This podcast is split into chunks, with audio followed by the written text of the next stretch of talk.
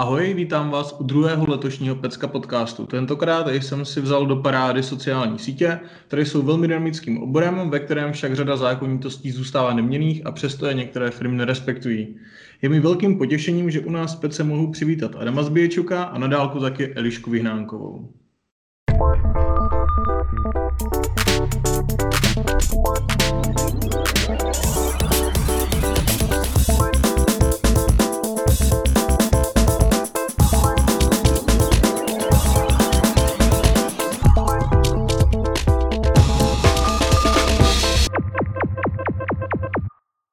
Předtím, než začneme, rád bych eh, oba účastníky představil. Začal bych u Elišky, která aktuálně učí firmy používat sociální sítě, konzultuje a vede školení. K prvnímu velkému zaměstnání pomohly právě sociální sítě, kdy zveřejnila tweet eh, pro potenciální zaměstnavatele. Tehdy vyhrála monitorovací analytická společnost Newton Media. Po dvou letech se však rozhodla jít na volnou nohu a zde zůstala dodnes. Aktuálně dokončuje, možná už dokončila, o tom se, k tomu se možná ještě dostaneme knihu o sociálních sítích. Ahoj Eliško. Ahoj. Tak, ještě vám představím Adama, který primárně propojuje lidi, propojuje lidi a věnuje se psaní a sociálním médiím. Prošel M-bankou a tak jsem působil v H1 jako social media specialist, aby pak přešel na volnou nohu a věnoval se psaní pro řadu více či méně známých médií. A tomu se vlastně věnuje dodnes. Nejvíce lidí ho asi zná z působení v Roy Hunter jako organizátora Babel Talks a taky spolumajitele agentury influencer.cz. Ahoj Adame. Ahoj a děkuji za pozvání. Ještě než začneme, rád bych vás pozval na stránky vzdělávej.se, kde najdete ucelené a pravidelně aktualizované know-how ze světa českého e-commerce. Zdarma může, se můžete podívat na videa či záznamy z přednášek, ale také poslechnout podcasty, třeba včetně těch našich. Nyní už k samotnému podcastu. Tak, já vás tady teda ještě jednou oba vítám a ze začátku budeme mít pár takových, nebo mám připravených pár takových lehce filozofických otázek. Potom bychom se podívali na to, jak e, se socky mění e, v průběhu času a co by teoreticky mohlo přinést rok 2019. Pak bychom se podívali na to, jak se tvoří na sociálních sítích obsah, nebo jak se na to koukáte vy. Trošku se dotkneme i reklamy a nakonec zabrousíme do toho, jak vlastně pracujete a co vlastně děláte. A já bych začal asi u Elišky a, a chtěl bych se tě, Eli, zeptat, jak se vlastně k sociálním sítím dostala a kdy to bylo? Ty jo, kdy to bylo, to si vůbec úplně nejsem jistá, protože mám pocit, že se sockama jsem, co jsou socky. A já nevím, jestli si ještě někdo pamatuje lopuchy, lapy, duchy a kouny a podobné diskuzní fóra ze kterých jsme se pak všichni postupně přetavili, přetavili na sociální sítě. Ale já si myslím, že to bude ten 2007-2008, kdy to postupně začalo všechno přicházet do Čech a vlastně všichni jsme naskakovali na jakoukoliv sociální síť, která se tehdy objevila. To byla mimochodem strašně fajn doba. Takže co jsou sociální sítě, tak jsem já. Samozřejmě myslím ty sociální sítě v tom tradičním slova smyslu, jak je vnímáme teď my. Kdybychom začali filozofovat, co jsou sociální sítě, tak bychom zjistili, že jsou starší než já ale jinak, jinak jsem s nima od začátku. Aha, jak to bylo u tebe, Adama? No já jsem, když bychom to vzali fakt jako hodně, hodně od začátku, tak uh, jsem byl v takové té první éře českých blogů, mm. někdy kolem toho přelomu 2003-2004 a až potom do profesního využití se to, se to přetavilo ve chvíli, kdy jsem udělal diplomku na téma Web 2.0, mm-hmm. která měla i svoji stránečku o Facebooku vedle sedmi stránek o MySpaceu, který byl mnohem podstatnější, Aha. protože na Facebooku ještě nikdo nebyl v České republice. No a, a právě ta diplomka mě zajistila místo v mBank ve finále mm-hmm. a od toho se to rozjelo. To znamená 2000, 2007 jsem nastoupil do mBank, kde ještě jako hlavní a komunikační kanály bylo vlastní diskuzní fórum a blog, nikoli Facebook nebo Twitter. Mm-hmm. To přišlo až krátce poté, ale ještě jsem to v mBank stihl založit a rozjet, až pak jsem to předal dál. Jasně, super, díky. Tak to stavba Matadoři, o to víc mě těší, že vás tady mám. Ono trošku s tím, že vlastně už se v těch sociálních sítích pohybujete poměrně dlouho oba dva, souvisí moje otázka, na kterou už vlastně Eliška trošku načala odpověď. A co vlastně si dnes Eli představit pod pojmem sociální sítě? Já to mám eh, vyloženě na školení, mám takový hezký slide, kde kde Conversation Prism web se snaží jako jednou za čas zaktualizovat ty sociální sítě podle účelu. A říkám u toho, že vlastně z pohledu nejzákladnější definice, že je sociální síť místo, kde se zaregistrujeme, vytvoříme profil a jsme schopni komunikovat s ostatními, sdílet s nimi nějaké, jsou, nějaké soubory a případně ty soubory pak komentovat. Takže i Skype, eh, na kterým se dneska já připojuji, je vlastně sociální síť. Ale předpokládám, že všichni ostatní si představujeme takové ty klasické věci jako Facebook, Twitter, Instač, eh, YouTube a další uh, social media. Mm. Jak moc vlastně vnímáš třeba to, že vlastně se jim pořád říká social media, přitom tam je jako čím dál tím víc vlastně placeného reklamního obsahu, že vlastně to social se tak trošilinku možná vytrácí. Aha, to je hodně filozofická otázka. To teda.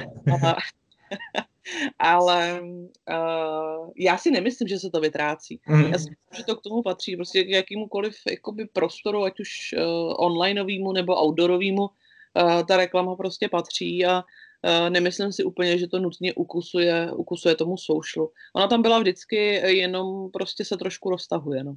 Mm, jasně, super. Díky za odpověď. A Adame, tebe bych se chtěl zeptat, uh, s ohledem na to, jak se vlastně sociální sítě v čase mění, že tam je čím dál tím víc lidí, to znamená, to, co tam někdo napíše, může mít potenciálně větší dopad, protože tam je víc uživatelů, tak vidíš tam nějaký rizika třeba pro společnost? Tak já si myslím, že těch rizik je poměrně spousta. Na druhou stranu bych asi oponoval v tom, jako mm. že, že, by, že by to riziko plynulo z toho, že to uvidí moc lidí. Jo? A mm. ve finále tím, že je tam víc lidí, tak se to spíš fragmentuje. Tudíž je pravděpodobnější, že vaše příspěvky jako reálně uvidí spíš méně než víc lidí. A ty rizika, které patří k těm nejčastěji zmiňovaným, bych asi rozdělil do dvou částí. Jedno je spojený s příliš velkým velkou koncentrací a monopolizací na, na, na tom trhu a tam platí, že Google a Facebook a mají pro mnoho lidí až příliš velký podíl na tom celkovým reklamním trhu. Mm. A, nebo i celkově na tom trhu prostě sociálních sítí a online marketingu. A pokud má Facebook, WhatsApp, Messenger, Instagram a samotný Facebook, tak je to jako skutečně výrazná koncentrace na jednom místě a to potom může vést k tomu, že jsou regulérní obavy, jestli to prostě není příliš.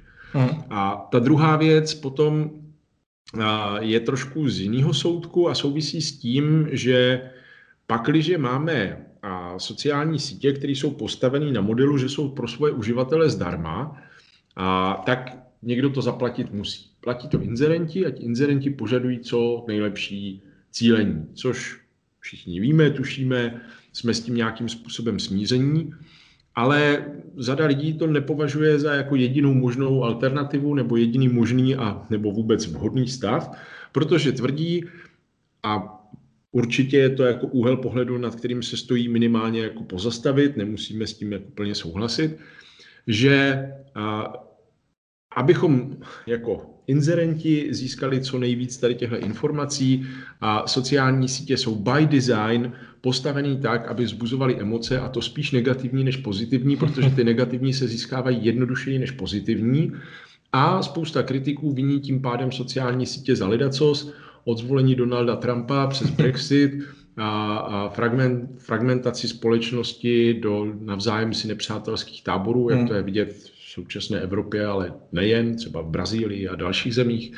Hmm. A případně, a, že to může vést i nebo že je tam přímá souvislost s tím, že to potom může vést věcem, jako je social credit score v Číně, a, či nějaká a, autoritářská, totalitární společnost, která používá všechny, všechny tady tyhle informace, které vlastně dobrovolně dáváme k tomu, aby a, blokovala jakoukoliv opozici proti sobě. A, a jednou, jed, jedním z těchto, z těchto lidí je třeba Sharon Lanier, který napsal nedávno knížku 10 důvodů, proč smazat všechny social media profily. A on právě říká, to sice není Google nebo Facebook, byli chtěli tady tohle vyvolat, mm. ale nedokážou s tím už nic udělat a, a bylo by vhodné a co možná nejvíc sociální sítě opustit, aby a, jsme to dále jako kdyby nepodporovali a, a vzdali se zdali se toho, plus samozřejmě upozorňuje na to, že to má ještě další negativní dopady ve smyslu závislosti.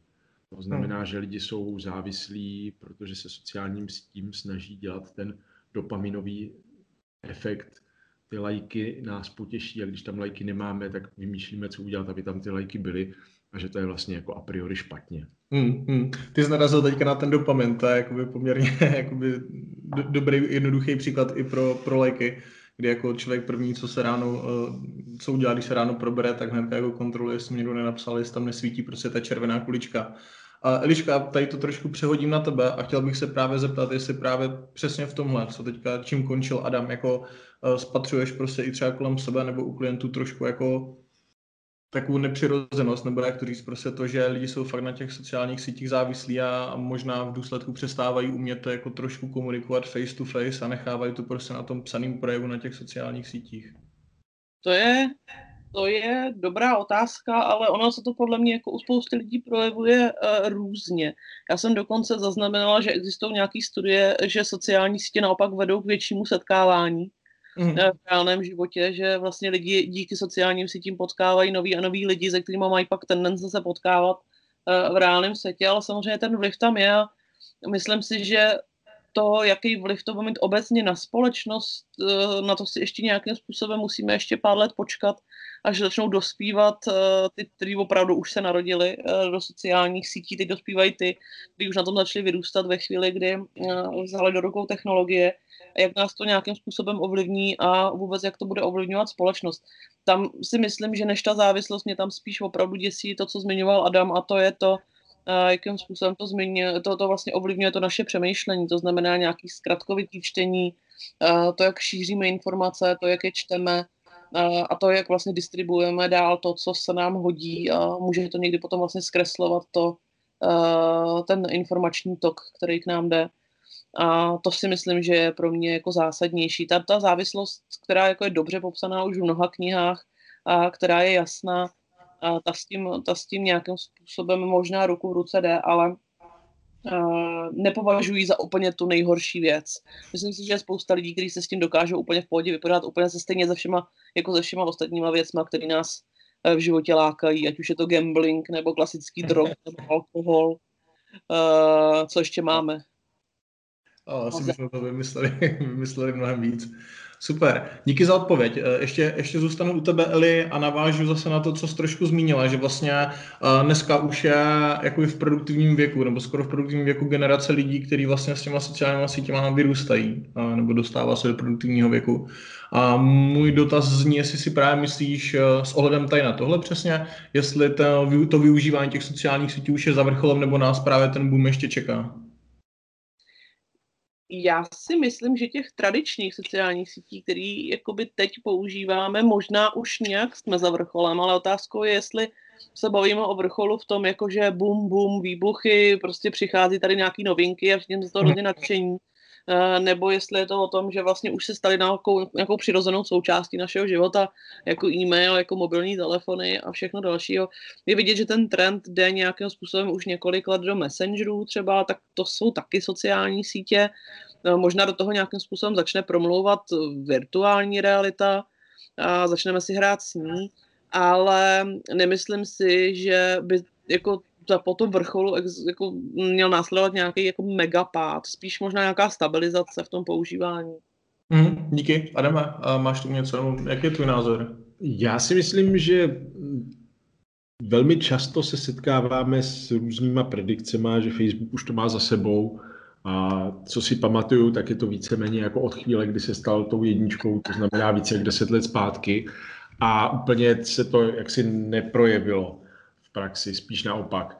To znamená, jasně je velmi pravděpodobný, že pokud jako máme sociální síť, kde je v České republice v případě Facebooku je to nějakých 85% jako online uživatelů snad do nějaké míry, uh-huh. tak, eh, tak to asi nebude jako cool hipster záležitost, že jo.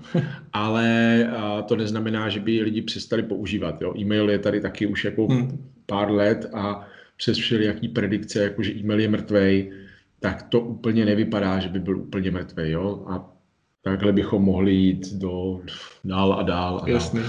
A, takže já si myslím, že sociální sítě mrtví nejsou. Samozřejmě se nějakým způsobem mění způsob, jak je, nebo mění se nějakým, nějakou částí to, jak je používáme. A všechno, jak se říká, všechno už tady bylo. Jo? Takže, takže no. pokud, pokud teďka vyhrávají víc jako messengery, nebo se část jako té komunikace přesunuje zase jako z toho veřejného do nějakého uzavřeného prostoru, tak jo, možná ty lidi, kteří jako na ty messengery jako naskočili teď a mají tam všechny jako ty a, smajlíky a, a, a nálepky a nevím, tak si už ne možná všichni pamatují o ICQ, mm-hmm. ale ono to tady jako už bylo, jo, takže... Jo, jo, starý dobrý ICQ, no. V tomhle ohledu, jo, včetně, včetně jako smajlíku, jak z mými bazaru, takže a, jo, nemyslím si, že by, že by ta změna Jediný je samozřejmě to, že když jsme byli na tom ICQ, tak i na tom ICQ nebyli všichni a nebyli tam čtyřicátníci ve směs. A, hmm. a teďka, teďka na tom Facebooku máme rodiče, prarodiče a, to prostě nějakým způsobem ovlivňuje to, jak se to používá, ale že by, že by nějak hrozilo, že sociální sítě jako a výrazně vyklidí pole, to si myslím, že by se mohlo stát leda v nějakým scénáři, ve kterým by jako, nevím, jo, přestala být elektřina. Tak... Jasně. A to už jako by mělo pravděpodobně jediný podstatnější konsekvence, než jenom to, že bychom nebyli na Facebooku. To teda. Díky. Uh, pojďme se podívat do roku 2018, uh, který máme za sebou. Uh, Eliško, uh, vnímáš nějaké výraznější změny v rámci sociálních sítí, ať už jde o jakoukoliv síť?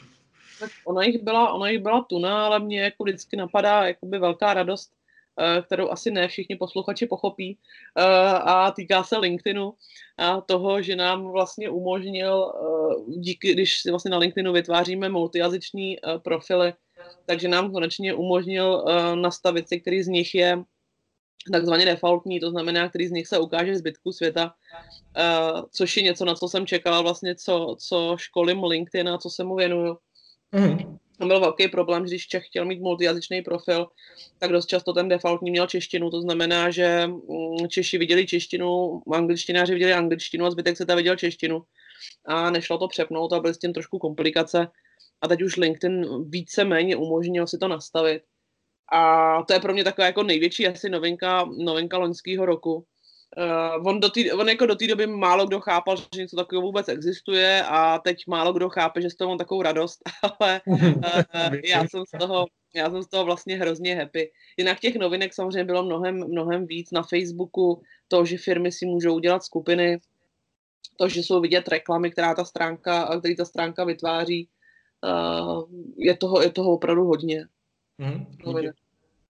Adame, zmínila se nějak role sociálních sítí pro firmy?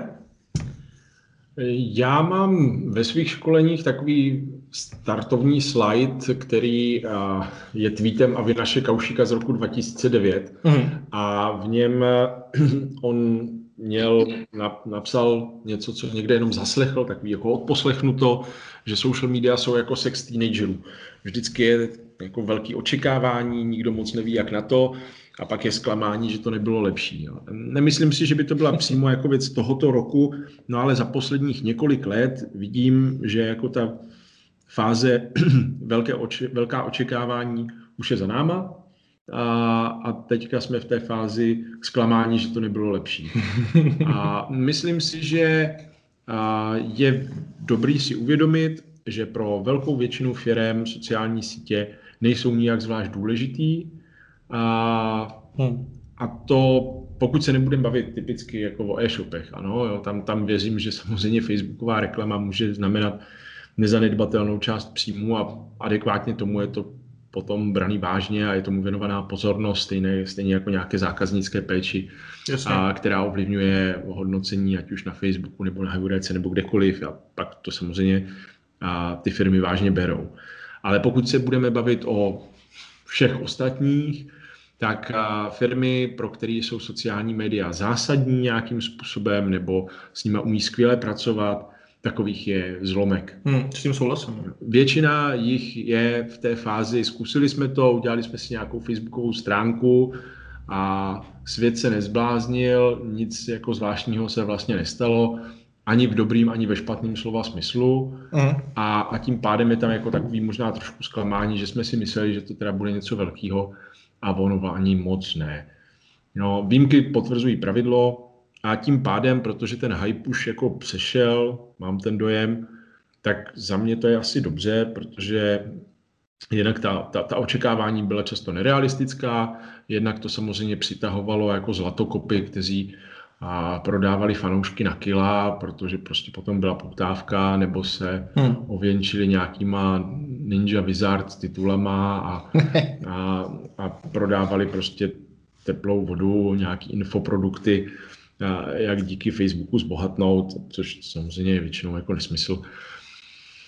Teď, se, teď jsem pochopil, že se právě přesunuli aspoň část z nich na LinkedIn a stali se expertama jako na networking, což je ukázka toho, že ten LinkedIn zdá se jako opravdu je v nějaké růstové fázi, což potvrzují i jiný trošku jako tvrdší čísla. Ale, ale obecně si myslím, že, že se dá říct, že pro většinu firm je dneska mít sociální sítě nějakým způsobem vlastně jako standardní věc a míra péče, kterou tomu věnují, je adekvátní tomu, jaký to pro ně má význam a ve většině případů malý. Super, díky. Uh, to jsme nějakým způsobem teďka zhodnotili ten vývoj do roku 2018. Eliško, jak vidíš rok 2019 z pohledu sociálních sítí? Mm, já si myslím, že bude mít Instač nějaký bezpečnostní průšvih. To je taková moje jako nejzásadnější predikce, ale jinak si myslím, že a doufám, že jako nebudou, nebudou jako žádný velký jako trendy změny. Já si myslím, že uh, ty věci prostě půjdou pomaličku dál, budou přicházet nějaký nový podprodukty u těch jednotlivých sociálních sítí, budou se rozjíždět. A doufám, že trošku utichne ten uh, humbuk loňského roku a prostě pojedeme dál tak, jak jsme jeli. Mhm, mhm, jasně, já tomu rozumím. Ty jsi naťukla ten Instagram, uh, tak uh, on dost roste teďka. Roste vlastně na úkor Facebooku trošku, nebo aspoň takhle, takhle co jsem viděl nějaký data nebo nějaký trendový křivky, tak tomu, no, to tomu nasvědčuje. Uh, čím si myslíš, že je to způsobí, co je tím hlavním jako hypem toho face, uh, pardon, Instagramu? Tak eh, to je, to je hrozně jednoduchý. Tam jako je ten odklon od toho psaného textu k tomu fotografování a k té fotografii, což jako pro spoustu lidí je mnohem jednodušší si vyfotit nějakou fotku a nazdílet si s ostatníma, než, eh, než psát. To je krásně věc u Twitteru, který se vlastně nejenom u nás nikdy nějak extrémně zásadně nerozjel, protože to prostě bylo o konverzacích kdežto Instagram je o fotografiích a plus teďko několik let i o těch stories, který se nám rozleze na všechny ostatní sociální sítě taky.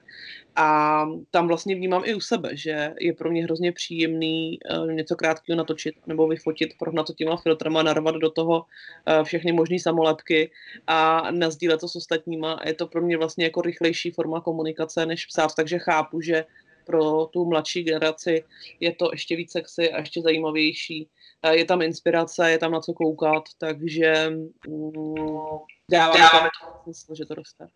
Super, díky. A teďka přehodím zase míček na stranu hřiště Adama.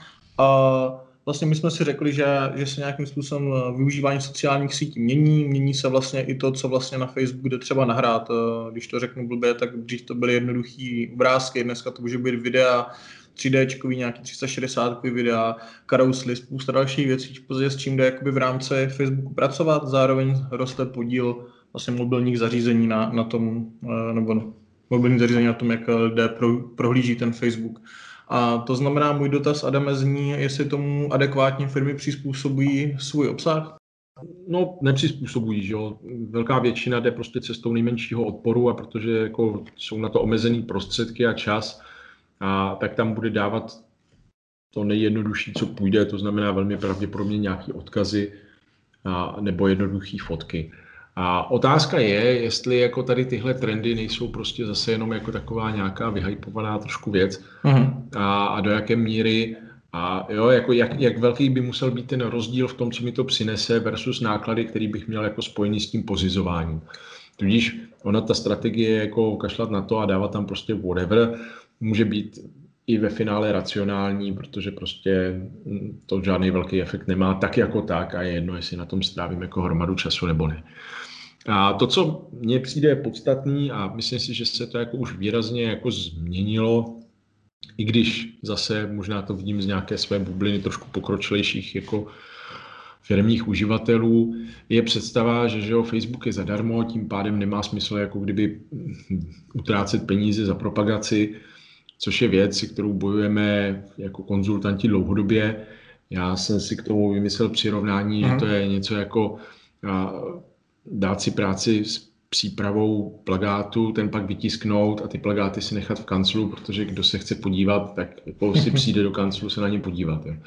A což i pro offlineového člověka je poměrně jako jasný přirovnání, který ukazuje na nějakou neefektivitu toho té vynaložené, vynaloženého objemu práce na přípravu nějakého obsahu versus poměrně jako bagatelním nákladům na jejich a rozšíření relevantnímu publiku, který by vlastně opravňovalo vůbec ty, ty prvotní náklady. Hmm. A, hmm. ale, ale myslím si, že v tomhle ohledu je vlastně, že tohle je třeba jako podstatnější než to, jestli jako budu dělat 3D fotky, jestli se hecnu a začnu točit videa na čtvereček nebo na stojato. Hmm. A, a popravdě řečeno, jak se i různě ukazuje, ať už na komerčních nebo nekomerčních stránkách, ve finále formát a, a jako vychytávání trendů v téhle oblasti, to je jako určitě tím nic nepokazíte, ale jádro věci je stejně v tom, jestli máte jako kdyby zajímavý obsah pro správný lidi a jestli to vyfotíte na výšku nebo na šířku, ne, že by na tom nezáleželo, ale není to úplně ten rozhodující faktor, který bude rozhodovat o tom úspěchu nebo ne. Jasně, s tím naprosto souhlasím. Uh, Eliško, uh, co ty, jaký máš zkušenosti vlastně ze své práce? Uh, no, de facto v zásadě to samé, co Adam. Ono to trošku, uh, trošku uh, tomhle, v tomhle se vlastně jako nijak jako ten, za celý ty roky jako ten přístup nezměnil. Tak přesně, jak říkal Adam, za mnou vlastně přijdou klienti tak nějak s obavama, uh, vždycky řeší tak, co, co nám doporučíš novýho z těch jako trendů a novinek, máme teda už jako to IGTV točit, nebo ne. Já říkám, hele, prostě tam dávejte příspěvky, když vám fungujou a je to, dává to smysl, tak tam prostě dejte příspěvek a ten příspěvek zpropagujte, uh, zpropagujte ho na správnou cílovku a pokud je to nějaký sdělení, který uh, zarezonuje s tou vaší cílovkou a bude správným lidem, tak to smysl dávat bude. Jo, super, díky. Pojďme uh, se teda naplno ponořit do obsahu na sociálních uh, sítí. Uh, ono to tady trošku zaznělo, uh, ale dovolím si to přece jenom ještě trošku nadhodit to téma. Má teda tvorba obsahu na sociálních sítích smysl, smysl i přesto, že ho uvidí méně než 10% uh, mých fanoušků, Adame? Já bych s těma 10% hmm. jako od začátku polemizoval. Jo? To je číslo, který se tady Jasně. objevuje jako velmi často na různých místech, ale je to, ono to tak jednak nenutně vždycky je, jednak záleží na velikosti té stránky a tak dále a tak dále. Jasně. Tudíž i na velkých úspěšných stránkách se můžete přes těch 10% poměrně jako často dostat. A, a nakonec na tom stejně nesejde, protože, jak jsem říkal, po, podle mě je podstatnější, jestli a, a, a jakým způsobem to zapromují na ty správní lidi a to, kolik lidí to vidí organicky, jako whatever. A nicméně, a jestli jako má smysl něco dělat, no, tak za sebe bych řekl, určitě je dobrý vůbec nějakou facebookovou stránku mít a něco s ní dělat aspoň občas, i kdyby to měla být úplně nulová varianta, že tam prostě hodím jednou za měsíc nějakou kravinku, čistě proto, že a nemít Facebook nebo ho mít, ale s aktualizací dva roky zpátky, prostě dneska už vypadá neprofesionálně, lidi vás tam můžou hledat, lidi vám tam můžou reagovat, je zase dobrý je nechat čekat s tou odpovědí týden. To znamená, mít tu stránku v nějaké jako úplně nulové variantě s minimálníma nákladama nestojí nic, a je to jednoduchý a omezíte tím nějaký rizika. Pokud se budete chtít do toho jako pustit vážně a má to mít nějaký přínos, tak musíte mít nějakou strategii, abyste věděli, co vlastně chcete dělat, jestli jako je to, jaký to má cíl, jo? jestli je to prodejní kanál, jestli je to, jde vám jenom o nějakou jako brandovou awareness, loyalitu, nebo jestli tam sbíráte zpětnou vazbu, jo? něco, co se tak trošku podle mě vytrácí, bohužel ze sociálních sítí, že byste to mohli používat k tomu, abyste se víc dozvěděli o těch lidech, co, nevím, kupují vaše věci třeba. To nikdy nikdo nedělal ani pořádně. No, dobře, ale tak aspoň se aspoň jsme se my tvářili, že by to bylo dobrý dělat, teďka už mně přijde, že na to všichni jako dost jako rezignovali. A nebo, nebo jestli to třeba je jako kanál pro hledání zaměstnanců, jo, to taky může být jako dneska velmi aktuální téma s nulovou nezaměstnaností, jako profilovat se prostě jako do, dobrý místo, kde se dá, dobře pracuje. A, a když tohle víte, no tak podle toho potom jako dělat nějaký obsah. A ten obsah by měl být asi určitě atraktivní v tom, aby to zaujalo, protože konkurence je prostě obrovská, takže by to mělo jako dobře vypadat, mělo by to být jako dobře napsaný, mělo by to být pro ty lidi pokud možno nějakým způsobem aspoň trochu užitečný. No, to může být i jako dobrá, dobrý díl, nějaká dobrá nabídka. Jo. Nakonec není podle mě špatně dělat jako na Facebooku soutěže, je špatně dělat blbý soutěže, hmm. ale dobrý soutěže, proč ne? Ty lidi jsou tam velmi často ze zjištných důvodů pro to, aby měli nějakou slevu, aby se účastnili nějakých soutěží. Když to jako dává smysl pro obě strany, je to win-win. A, a potom by to podle mě, protože je to sociální síť, mělo nějakým způsobem respektovat to, že to není ani billboard, ani leták z Alberta. Kamarád, kamarád Dušan, který na, na Bible Talku, máme to když tak ke zhlídnutí online, vykládal o komunikaci českých pivovarů na Facebooku, tak měl srovnání toho, jak oni to dělají pro Starobrno, kde bylo vidět, že Starobrno, ať si o něm můžete myslet, co chcete, tak jako mluví facebookovým jazykem. To znamená, je to jako vtipná fotka, která nevypadá ani jako billboard, ani jako co nám zbylo a nevešlo se do televizní reklamy, ani, ani jako leták z Lidlu, jak, jak tam taky některý, nebo z Alberta, tam byl prostě, tuším, Gambrinus, který prostě měl příspěvek, který vypadá jak leták z Alberta. Jo. Tak to prostě není jako facebookový formát. A mhm. když se respektuje to, že jste na Facebooku a že lidi tam chtějí prostě jako buď nějakou zábavu nebo z toho něco mít, tak to je ono. To je potom ten obsah, který, který mě dává smysl a který ve finále velmi pravděpodobně bude dávat smysl těm fanouškům, a pokud se to dobře udělá a máte nějakou strategii, tak jste schopni měřit, jestli to má nějaký efekt. Hmm, děkuji za odpověď. Uh, Eliško, uh, Adam teďka chvíli mluvil o Facebooku, o tom, že je důležitý si jakoby určit vlastně, proč vlastně ty sociální sítě chci mít, nebo ten Facebook, jestli to má být třeba jako kanál na nábor zaměstnanců nebo prodejní. A jak jsou na tom vlastně obecně sociální sítě, ať už to je Facebook, Instagram, Twitter, LinkedIn, případně další. Lze nějak pozicovat, co třeba jako by ta firma měla na ty sociální sítě, na tu konkrétní sociální síť dávat? Lze to vůbec říct? Uh, určitě to říct lze. Ne, neříkám, že se trošku nějak neprolínají. Jo, neříkám, že neexistuje obsah, který by nešel dát na všechny ty sociální sítě uh, nebo nějaký sdělení. Ale jak Adam mluvil o tom, že je fajn mít nějakou strategii, tak samozřejmě z té strategie potom dost často vyplyne, jakou sociální síť použít. A tam je hodně zásadní zamyslet se nad tím, jestli na té dané sociální síti je vůbec cílovka. To znamená, jako první, podle čeho bych ty sociální sítě dělila, je cílová skupina.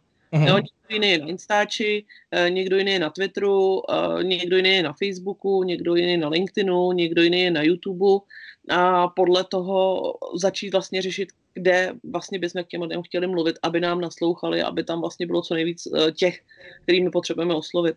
A pak druhá věc je, jestli na tu sociální síť máme co dávat. Tam typicky Instagram je jasný, že jo, to je audiovizuální záležitost, obrázky, videa, to znamená, když, eh, a pozor, jo, já si zase nemyslím, že by na světě existovala firma, která by neměla na Instagram co dát, jo. Ono, i když děláme služby, tak pořád kolem toho je co fotit, ale je dobrý mít nějakou koncepci a je dobrý mít právě nějakou tu strategii toho, co, eh, co bychom tam dávat mohli.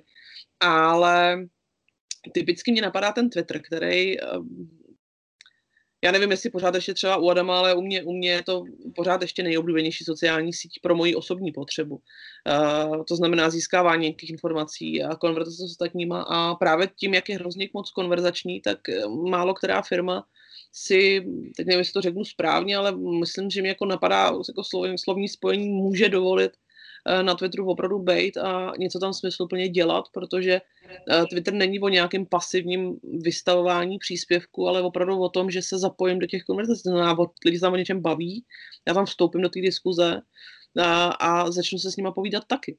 A oni na mě budou reagovat a já jim budu odpovídat. A je málo která firma, která vlastně tohle jako reálně může opravdu zvládat, protože ten člověk, který se v té firmě o ten Twitter stará, tak musí mít opravdu kompetence k tomu, aby za ní mohl mluvit což není vůbec žádná sranda.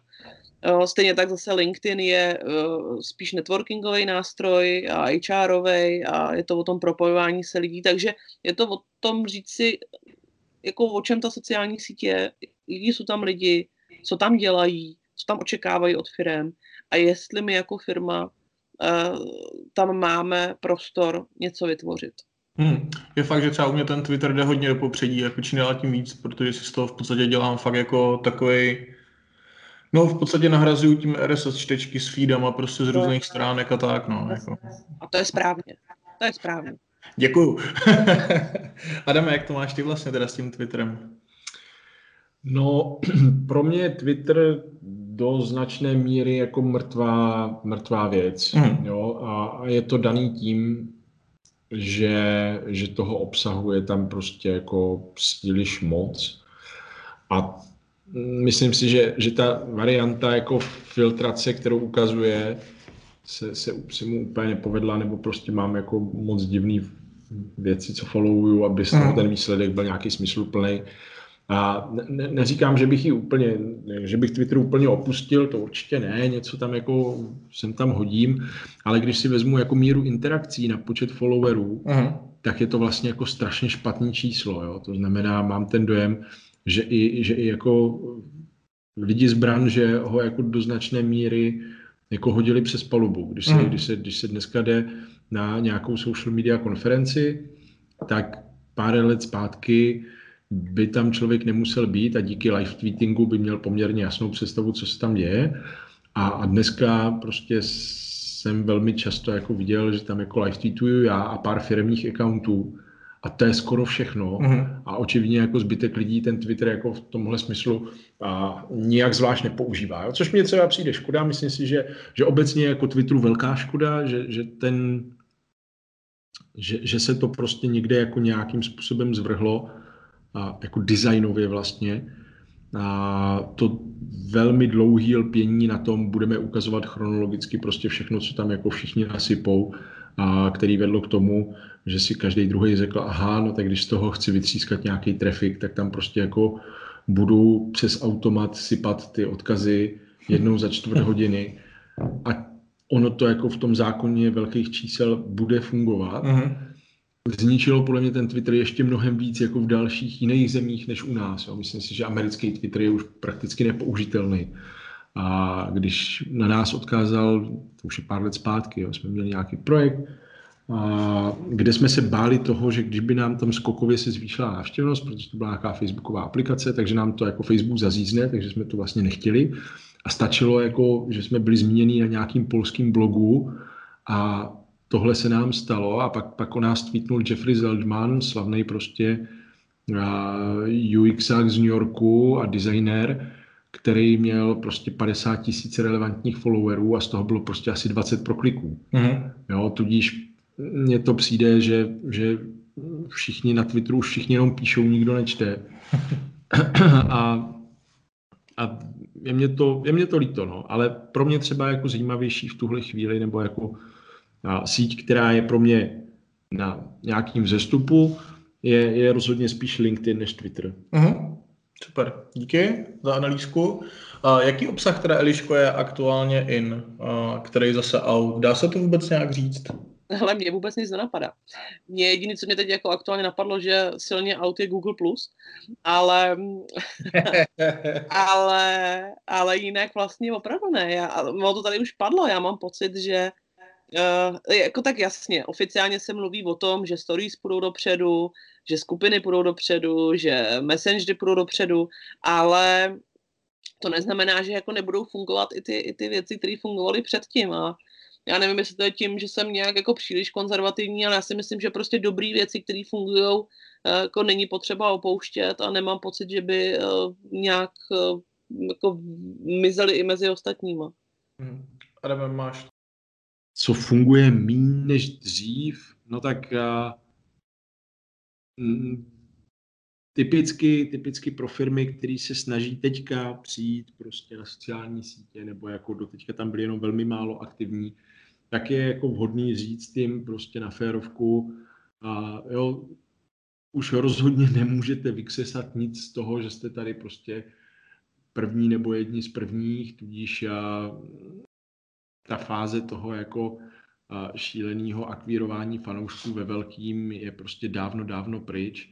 A ono se to občas ještě to někde jako rezonuje, jo? že prostě někdo jako přijde a myslí si, že to jako, co si někde přečetl v pár let starým článku, a tak bude, nebo prostě jo, já jim aplikace a podobně, tak, tak to prostě nebude. A to co, to, co si myslím, že je a z těch všech jako trendů, který už i Eliška zmiňovala, a do kterého já bych vkládal, řekněme, největší očekávání, tak jsou chatboti. Aha. To si myslím, že je, že je a ano, mluví se o tom už delší dobu, ale stejně jako se prostě jako dlouho, dlouho mluvilo, že jako tenhle rok je rok mobile a prostě tak dlouho se mluvilo, až si z toho všichni začali dělat srandu, že jako a ten rok mobile nikdy vlastně nepřišel, tak on jako ve finále nakonec nepřišel nějak skokově, ale přišel. Takže dneska, kdo není mobile, tak je out. Že? Hmm. A myslím si, že u těch chatbotů to bude poměrně jako podobná věc. To znamená, teď, se, teď už to je jako, už to není nový. Že? Chatboti byli jako hot topic dva roky zpátky a teď už se to začíná jako přesouvat do té fáze, OK, tak jako možná to není nej, nej, nejvyhypovanější, nejvíc cool trend, ale za to se to začíná normálně používat. A, no. a tím pádem místo jako článků, který to budou odhalovat, přibývá víc jako reálných nasazení, víc jako reálných zkušeností a, a myslím si, že to je trend, který já bych viděl jako typicky pro velké firmy mm-hmm. a, a, a nějaký korporát pro ty, kde je větší možnost pracovat s nějakou zákaznickou péčí, kdekoliv, kde je nějaký call centrum, a tak jako dost podstatnou změnu, která, která může ovlivnit to fungování na sociálních sítích té firmy vlastně jako takové v jejím nějakým nastavení. Myslím si, že třeba jako typicky na call centra bych si úplně dneska nevsadil, uh-huh. protože si myslím, že jako spousta toho, ne, že by prostě měli do pěti let zaniknout, ale spousta toho, co dneska jako řeší call centra, tak se dá udělat líp, efektivnější, uživatelsky příjemnější a tak dál pomocí chatbota, protože prostě osobně si myslím, že jako moc lidí, kteří by rádi volali na call centrum, a ať už to bude hlasová samoobsluha nebo pokud s operátorem o tom, jestli mě můžou prodat další jako věc, kterou nepotřebuju, prostě není. Uh-huh, uh-huh. Ale ty chatboti jsou určitě velký zajímavý téma. A my se s tím setkáváme u klientů, že dřív třeba to chtěli jako prvně nasadit, pak jako zjistit, jak strašně náročná ta implementace a vůbec jako vytvoření toho smysl, těch smysluplných scénářů, jak je to složitý, tak od toho ustoupili a teďka to prostě postupně implementují v nějaké omezené míře, přesně jak ty říkáš, jakoby náhrada právě nějakého call centra nebo prostě nějaké jako prvotní podpory. A Eliško, eh, když se podíváš na to, jak firmy k tvorbě obsahu na sociálních sítích obecně přistupují, nemyslím teď jenom tvoje klienty, ale i to, co vidíš ty, co bys třeba pochválila a v čem naopak vidíš největší kámen úrazu? Já vůbec jako si nejsem jistá, jestli úplně mám co pochválit, ale je to, je to tím, že já se, já se jak Adam vlastně zmiňoval, že se eh, jako potkává už trošku s profíkama. Já mám pocit, že já se právě při těch konzultacích a školeních hodně potkávám právě s lidmi, kteří jako ještě úplně neví, co mají dělat. Mm. A m, trošku v tom tápou, a ví, že sociální sítě jsou a ví, že na nich teda jsou lidi a, a že teda mají nějakou stránku a řeší teda, kolik mají fanoušků a do toho většinou vstupuju já někdy v téhle fázi, uh, takže jako minimálně chválím tu snahu s, s tím něco dělat a ty věci zlepšovat. Co ale obrovsky kritizuju je, že vlastně ty jo, jestli jsem se potkala jednou, dvakrát opravdu s klientama, kteří měli strategii, to znamená, že do toho šli s tím, že opravdu věděli, co chtějí a proč to chtějí a měli nějakou jako úvodní analýzu uh, nebo nějaký průzkum, díky kterému fakt jakoby věděli, že sociální sítě jim dávají smysl a co na nich vlastně chtějí dosáhnout. A to je obrovský kámen úrazu, kterým, kolem kterého se točíme podle mě jako i celý to naše dnešní povídání, že ty firmy vlastně ví, že jsou sociální sítě a ví, že by tam teda jako chtěli být, stejně jako s těma messenger, messenger botama, to chceme mít vlastního messenger bota. Dva roky zpátky jsme všichni chtěli mít vlastního influencera. Jo, a to se jako pořád opakuje, tyhle trendy a vlastně jako málo kdo je ale schopen zodpovědět na to, proč to vlastně eh, chce. Takže když za mnou přijde někdo, kdo jako tuhle otázku má zodpovězenou a jdeme na věc, tak je to obrovsky osvěžující. A to je strategii přímo jakoby pro sociální sítě. Jsi, mohl bys mi to prosím ještě jednou zopakovat, mě se jako zase, zase na Skype a... Aha, jasně. Ptal jsem se na to, eh, že vlastně ty zmínila strategii, že chybí ta strategie. A mě by zajímalo, jestli eh, se setkáváš s tím, že chybí jako obecně marketingová strategie, kde teda třeba jako součástí je nějakým malým množství ta, ten Facebook nebo obecně sociální sítě, anebo jestli smysl úplně striktně jakoby fakt rozpracovanou social media strategii. Ale já si myslím, že většinou chybí úplně všechny strategie. Hmm? že jako není, není obchodní strategie, díky který není marketingová strategie a díky který není social media strategie. No, jo. To, tak pojďme, pojďme, pojďme prostě prodávat ty naše produkty, protože si myslíme, že jsou skvělí a oni se ty zákazníci najdou. A, a všechny nás to bude hrozně bavit. A, ale já jako vím, že jsem možná zavřená v nějaký bublině, takže já to nechci úplně generalizovat, ale vlastně ta moje bublina těch lidí, se kterými se potkávám, tak uh, tu strategii prostě nemá vůbec žádnou.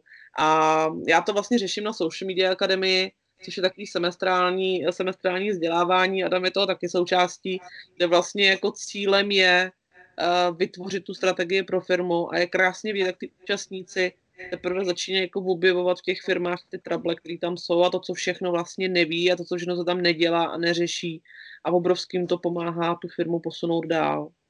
Je fakt, že v tomhle ohledu jako eh, to, že přijde firma, že chce dělat online marketing a pak to skončí tím, že by v podstatě potřebovali jako nějakého jako business planera nebo něco takového a, a chcou to vlastně furt jako po tom samým člověku, to zná po chudákovi marketákovi, tak eh, to se nezměnilo teda za tu dobu, co dělám online marketing. No já si myslím, že ne. Hmm, super. A zůstaňme ještě trošku u toho obsahu, a respektive u komunikace na sociálních sítích. A konkrétně u krizové komunikace. Mně osobně přijde, že v České republice se bez ní skoro ani nelze na sociálních sítích obejít, když to beru z pohledu firem. A museli jste to nějak řešit? Máte s tím nějaké zkušenosti? A Adame? No tak krizová komunikace je samozřejmě nedílnou součástí tady téhle, téhle branže ale ono to většinou nesouvisí nijak přímo s tím Facebookem. Facebook je prostě katalyzátor nebo s jakoukoliv jinou sociální sítí. Mm. A upřímně si myslím, že to není největší jako problém. Jo? Mnohem větší problém firm, než to, že nejsou připraveni na krizovou komunikaci, je to, že nemají žádný nic zajímavého a že to je nudný. Jo? Je to mnohem častější.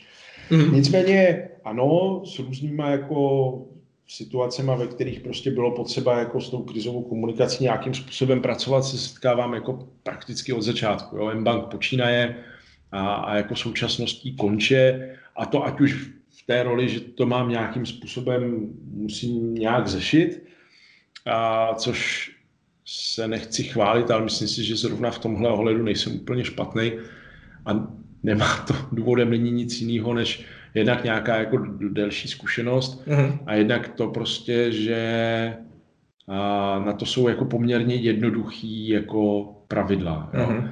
a který říkají, nesmíte se nechat jako těma lidma vytočit, musíte se snažit jako představit sama sebe v jejich situaci a mít nějakou empatii.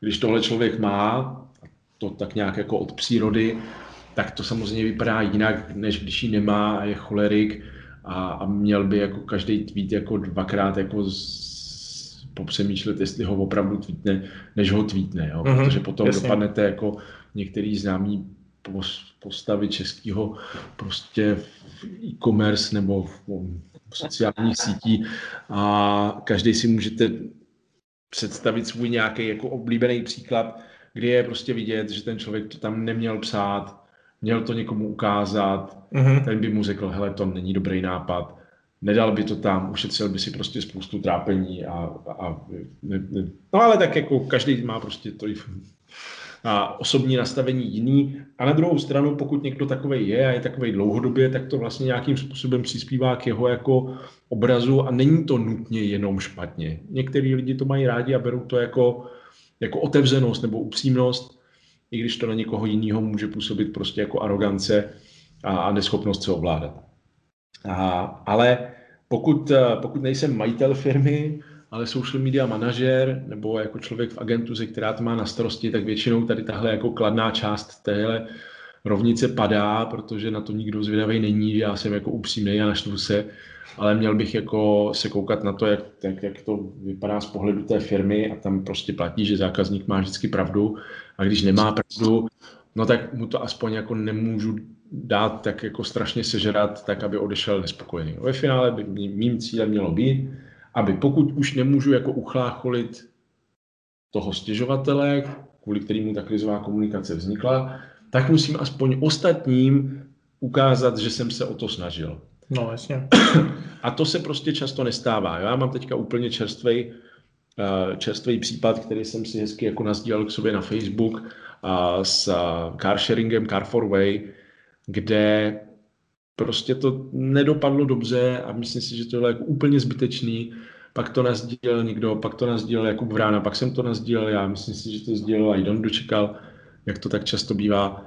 A těch lidí, kteří tam potom k tomu připisovali jako různý komentáře, jako díky, tak s váma teda fakt ne, jako není úplně málo, jo.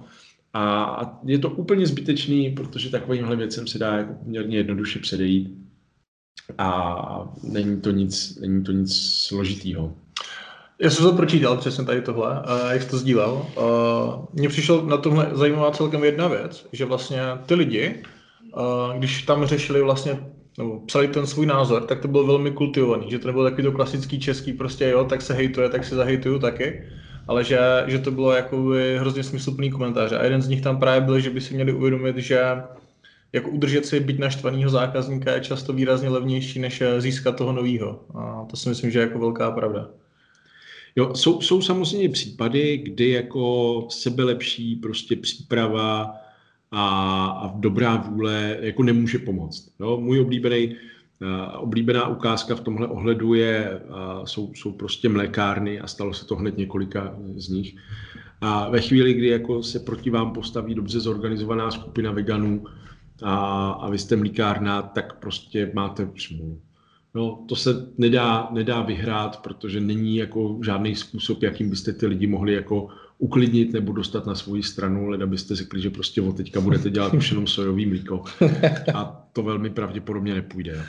A, a v takovém případě prostě jako asi jako rozumná strategie na chvilku jako ten Facebook vypnout. Oni se jako po čase jako posunou jinam a vy si ho zase zapnete a budete se dál bavit s těma lidma, kteří prostě mlíko pijou a nemají z toho jako výčitky svědomí. Jo. Ale, ale to jsou výjimky. Myslím si, že to není jako úplně běžná situace a, a velká většina těch jako ukázek nezvládnuté krizové komunikace se řešit dala, mm-hmm. jenom prostě tam chyběla v podstatě ta empatie na straně toho, a kdo, kdo jí měl mít, protože je v té pozici, že to je nějaký předpoklad jako jeho pracovního fungování. Hmm, díky.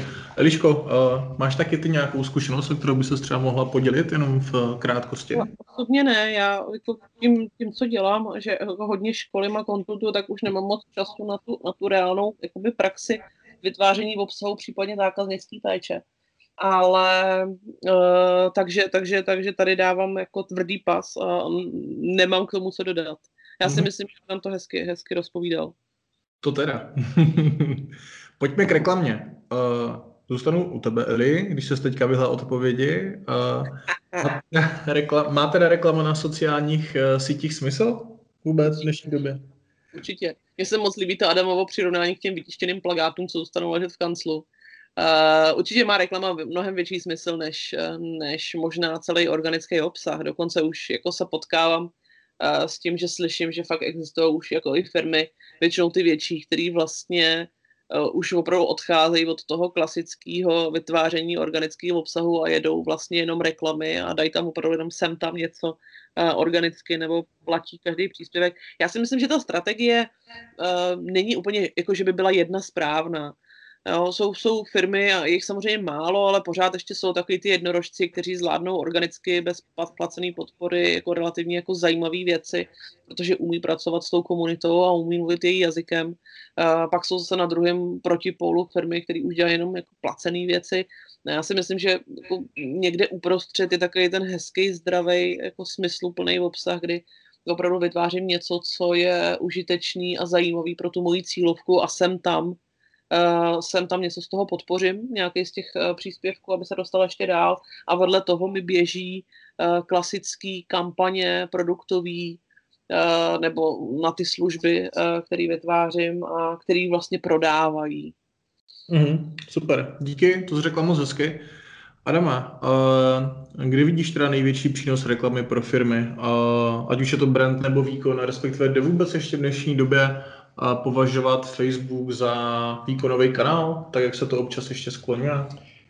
Tak to záleží na tom, co přesně mám jako za produkt a, a v jaké části toho funelu mám ty reklamy nasazené. To znamená, určitě ano, Facebook má nepopiratelnou část a možná i, i tu jako podstatnější pořád v tom výkonu. To znamená, pokud prodávám cokoliv, co jde prodat online, tak eh, dává smysl mít nastavený facebookové reklamy a to nějaký tý jako od těch jako nejjednodušeji a skonvertovaných věcí, znamená nějaký remarketing a podobně, přes nějaký prospecting až po nějakou jako awareness. Uh-huh. A v případě, v případě firm, který to nemají tak jednoduchý s tou, uh, s tou konverzí onlineovou, a to samozřejmě taky dává smysl, jenom je potřeba prostě jako to asi trošku jinak počítat a jinak nad tím přemýšlet.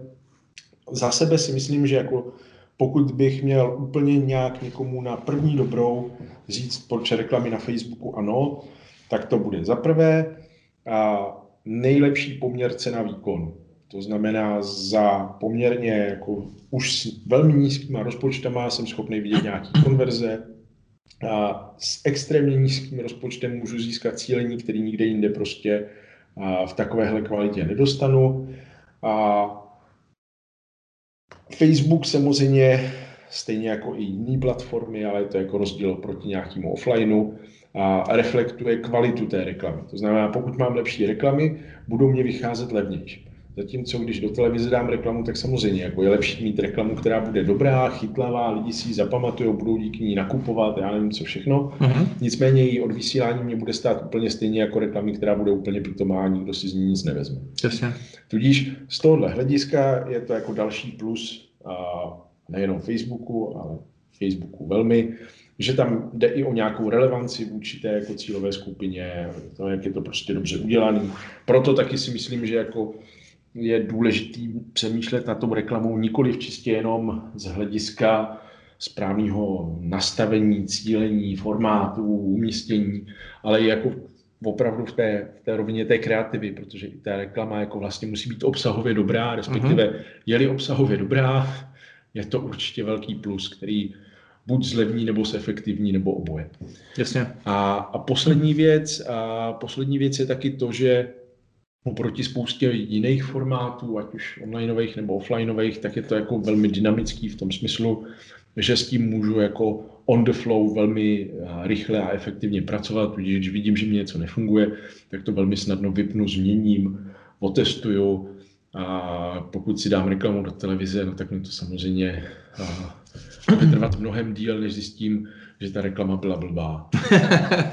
jo, takže, takže myslím si, no že, že, že opravdu je to jako až vlastně jako moc dobrý.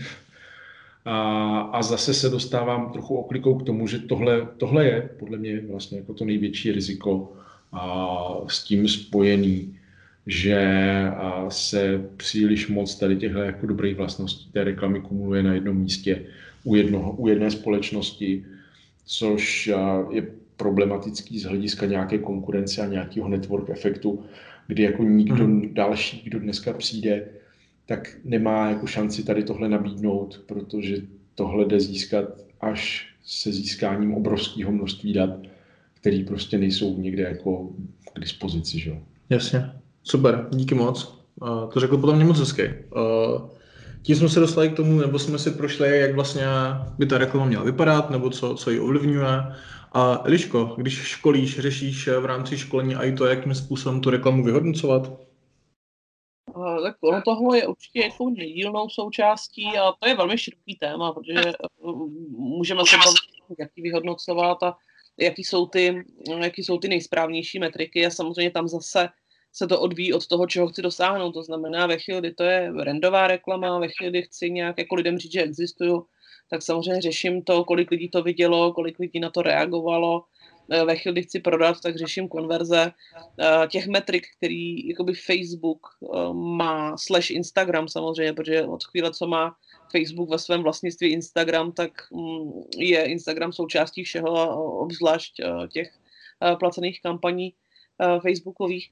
Uh, takže těch metrik tam jsou opravdu jako desítky, možná ty blaho, já jsem to nikdy nepočítala, možná jako se bavíme o stovkách, ale je to jako hrozně moc metrik, který já můžu sledovat a je dobrý nad tím jako přemýšlet přesně nejenom optikou toho, kolik prodám, nebo kolik mi to přivede fanoušků, kolik dostanu srdíček, ale mít ten, jakoby, a to se snažím vždycky ty lidi naučit, uh, mít ten pohled nad tím, to znamená, OK, jsou věci, které můžeme změřit, to znamená, Eh, kolik jsme prodali věcí na e-shopu, eh, nebo kolik lidí si přečetl náš článek, ale jsou věci, které nemůžeme změřit a to je to, že se nám teď na základě téhle reklamy někdo možná jako stal fanouškem a možná za půl roku si něco koupí mezi tím, ale tím funnelem přesně projde mnoha dalšíma místama konverzníma a to jsou věci, které už vlastně nikdy nedoměřím a ten člověk sám nikdy nebude vědět, co způsobilo to, že si uh, tu naši službu objednal nebo ten produkt, uh, produkt koupil. Takže je dobrý možná jako část budgetu uh, jet uh, na to, že budeme počítat návratnost a část budgetu tak nějak jako vyhazovat komínem, ale doufat, že dobře.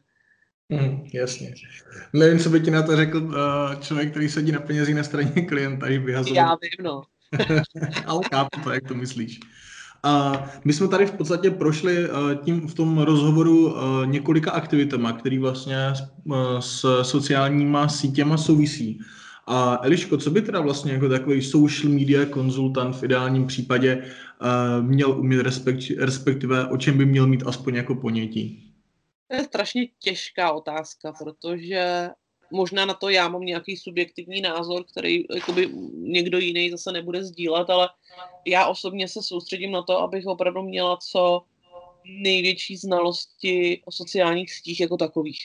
A ono to zní, ono to zní jako plitce, to, co jsem teď právě řekla, ale to je už tak široký pojem, když se jako zamyslíte nad tím, jako co všechno ty sociální sítě jsou a co všechno s nima uh, s nima vlastně souvisí a já sama vnímám, že jako nemůžu jít ani v těch sociálních sítích jako takových hloubky.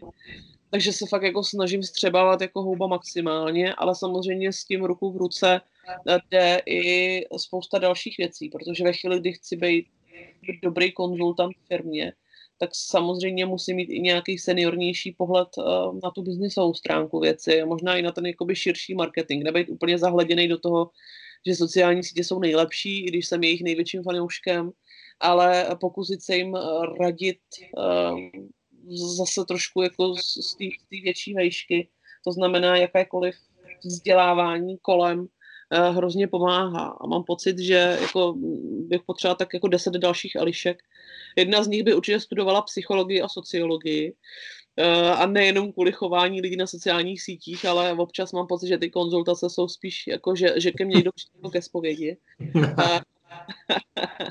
že by to vlastně bylo hrozně fajn. A, ale opravdu jako čím víc věcí, čím víc věcí, eh, ale tam už se jako může jenom umělce, ale myslím si, že opravdu jako to nejhlubší znalost sociálních sítích jako takových je naprosto nezbytná a nikdy by si netroufla jít radit někomu s čímkoliv jiným, co vím jenom povrchově. I když by si ty lidi možná mohli myslet, že tomu rozumím líp než oni. Ale bejt prostě, jak byly ty naše angličtinářky, když jsme byli malí, že jo, ty přeučený ruštinářky, jak vždycky byly tu lekci, lekci před náma, tak eh, takovýhle konzultant, takovýho bych nechtěla vlastně nikdy potkat. Děkuju. Já myslím, že jsi to zhrnula pěkně. Uh, Obrátím se zase na Adama. Jak se díváš na nově nastupující generaci správců sociálních sítí? Primárně právě těch, pro který je jako ta sociální síť výrazně přirozenější než třeba pro nás, když to řeknu takhle. Jsou v něčem třeba lepší než my, nebo naopak horší? Jak to vidíš? Tak já nechci úplně generalizovat, protože nemám zase vlastně tolik zkušeností, jo. Uh-huh. A přijde mi, že já jsem byl vždycky jako proti tomu a vlastně nějak říkat, že, nebo jako pracovní zazazení social media specialista mě přišlo jako dost nesmyslný uh-huh. z toho hlediska, že že si myslím, že ve velké většině případů za A ty sociální sítě zase tak důležitý nejsou, to je jedna věc. A, a za B, že to naopak z druhé strany se stává právě tím standardem, kdy vlastně to beru spíš jako položku typu, jako umí fungovat Microsoft Excel, má řidičák, a mluví anglicky. Uh-huh. No, tudíž je to jako očkrtneme si jako ano, sociální sítě jako umí ovládat, má dobře nastavený vlastní LinkedIn profil, tuší něco o tom, že na Facebooku věci fungují nějak a tomu bude přínosem pro jeho práci, ať už je v té firmě jakákoliv. Aha. Jo, že vlastně jako ve většině firm podle mě není úplně nutně potřeba nějaký jako specialista jenom na sociální sítě. Naopak si myslím, že jako čím víc lidí v té firmě k těm sociálním sítím má nějaký jako přirozeně kladný vztah, tím líp. A, a jestli, a pak jako někdo to může nějakým způsobem jako koordinovat, ale to vlastně jako může být projektový manažer, jo? To, je to, není, to není jako social media expert. A na tu jako expertní věc, to znamená vidět o každé novince, kde se jaká šustne a já nevím, tady tyhle věci, na to tam může být ten externí jako člověk, který je v agentuře a je za to placený, že se jako specializuje na to, aby mu nic neuteklo a dává těm lidem nějakou zpětnou vazbu. Ale myslím si, že ve většině firm jako pro takovýhohle experta jako speciální místo jako dvakrát smysl nedává. Aha. Aha. A, a potom vlastně mně přijde, že pokud jako bych se díval na, na svoje třeba jako mladší kolegy, kteří jsou u nás ve firmě, a, no tak je to jasný, jo, já jsem prostě já jsem to nakonec párkrát jako někde říkal, že třeba Instagram Stories jsou pro mě formát, který mi nijak blízký není, nijak se v tom nevyžívám a jako regulérně přiznávám, že už jsem starý, tím pádem jako mě to jako vlastně neba. Uh-huh. Stejně jako mě nebavil Snapchat, který to jako odrazil tím Facebook.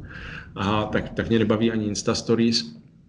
Nemyslím si, že to je a priori jako otázka věku, jo? ale je to otázka nějakého jako způsobu fungování v tom onlineu, který mě třeba není jako úplně blízký.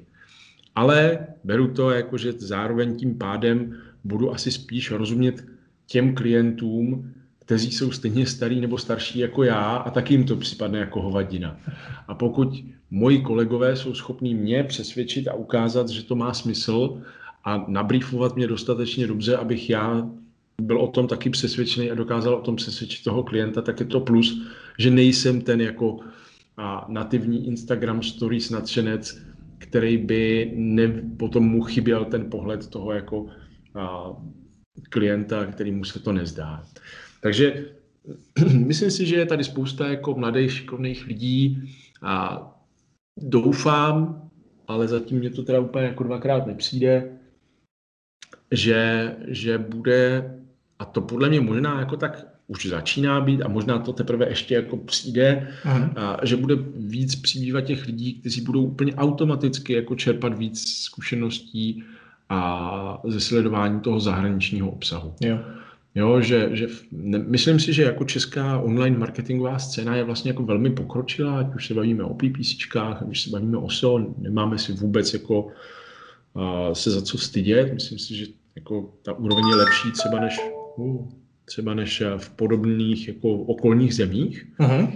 ale, ale samozřejmě to není prostě jako je to něco za něco. A myslím si, že jsme trošku jako zaciklení v tom, že se jako tady sledujeme navzájem a určitě nám všem by prospělo koukat se jako ven a to i mimo ty úplně nejběžnější jako zdroje, a, který jako zase mají všichni stejný. Jo. Mm-hmm. To znamená, kde teda čerpáš inspirace? Jako pro mě je třeba v tomhle ohledu a přínos na znalost polštiny, mm-hmm. že můžu sledovat jako a, a jezdit na polské konference, sledovat jako polský trendy, i protože jako v zase v jiných ohledech tam ten trh tím, že je větší, tak jako některé věci třeba jako přijdou dřív nebo nějakým způsobem jinak. Občas se stane, že, že nějakým způsobem propojuju a polský právě jako kdyby a český třeba platformy, a ať už jedním nebo druhým směrem. Nakonec pro Hunter jsem mimo jiné měl na starost jako rozjetí Polska. Uh-huh, a dneska zase v obráceně a zastupujeme pro Českou republiku a platformu Indahash, která je sice mezinárodní, ale původně polská a na práci s mikroinfluencerama. Takže, takže tohle je pro mě jako, to, to vnímám jako výhodu, když by někdo prostě, když, když někdo jako umíte německy nebo francouzsky nebo italsky, a určitě si myslím, že to je zajímavé jako každý jazyk navíc oproti té jako angličtině, kterou jako má každý k dispozici v zásadě, tak si myslím, že je jako velký plus a, a stojí to za to sledovat. Super, díky. Elišku, kde bereš inspiraci ty? Teď mě úplně Adam zaskočil a se začnu učit cizí jazyky. A, klasicky, klasicky samozřejmě na sociálních sítích a je to opravdu takový to, že už člověk nemá to RSS, ale že via Twitter, LinkedIn, Facebook eh, se ke mně dostávají hodně zajímavé věci a to je tuhle článek tam, tuhle nějaká případovka tam, eh, na konferencích, rozhovory s kolegama, obrovsky, obrovsky přínosná záležitost pro mě. Takže nedalo by se říct, že na jednom místě, ale vlastně kdekoliv, kde, kde, kde můžu, tak, tak to ke mně jde. Super, děkuji moc. A poslední dotaz bude směřovat na Adama. Ty jsi tady zmínila mikroinfluencery. A můžeš jenom prosím tě posluchačům přiblížit právě ten rozdíl mezi klasickým influencerem a mikroinfluencerem? No já, jak jsem, jak jsem, když jsem dneska přišel tady do Pecka designu, tak jsem zmiňoval, že jsem měl a zrovna nedávno školení a bylo mě tam vytýkáno, že těm influencerům nerozumím a že ukazuju starý data. A, a to mě nepřišlo úplně fér. a no, v mikroinfluencerů to, to, co si myslím, že nějakým způsobem, jak, kde je ten rozdíl, nebo jak to, jak to, jak to vidím já. A klasický influencery, ať už to je Leoš Mareš, nebo youtubezi, nebo, nebo sportovci známí, nebo jo, už, to už je v zásadě jedno, nebo i politici třeba, tak uh, jsou prostě lidi s velkým zásahem a na Instagramu prostě, já nevím, v českých reálích bychom mohli říct třeba jako 50, 100 tisíc plus followerů, jo, a nějakým způsobem profesionálně s těma, s těma pracující a tak dále. A problém s nima může být jako, problém s nima může být povícero, ať už ten, že, že jsou jako nějakým způsobem trošku rozmazlení, nebo že už to není až tak úplně autentický, protože nakonec, když se podíváte na ty celosvětový, jo, tak jako každý druhý příspěvek je nějaký jako vlastní merch, nebo, to je pravda, no. a, nebo nějaký placený propagace a, a tak dál. Nakonec Leoš Mareš říkal, že mu to vlastně vydělává víc než všechno ostatní. Takže, takže i ta uvěřitelnost potom nemusí už být taková. A na druhé straně a zase to, že se tomu věnují jako naplno, a znamená, že, že už jako se s nima nemusí člověk jako dostávat z bodu nula do nějakého vysvětlování, jakože jak to vůbec, co mají dělat, jak to funguje. Aha. A tahle konkrétní platforma je jednou z celé řady, jako který celosvětově nějak fungují. A tak ta na to jde tak, že říká, hleďte, když půjde do těch mikroinfluenců, to znamená lidí mezi tisíc a deset tisíc followerů, tak ti nejsou tak jako komerční a dá se, dá se s nima domluvit taky.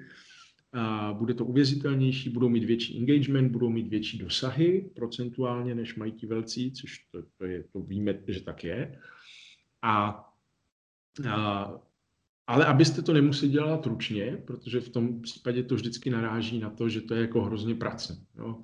Tyhle lidi musíte, jako kdybyste je chtěli oslovovat jako one to one, tak toho velkého oslovíte jednoho, to je snadný, nějakého jeho manažera, nebo vždycky tam máte už kontakt, že jo, když to chcete dělat tady s těmahle, tak to musíte prostě vyhledat, najít, oslovit, domluvit, vysmlouvat a realizovat, odreportovat, vyfakturovat, jo, a už se to nemůže vyplatit, protože ten čas, co na tom stráví někdo v té firmě, bude prostě k nezaplacení. Mhm, jasně. Je to neefektivní.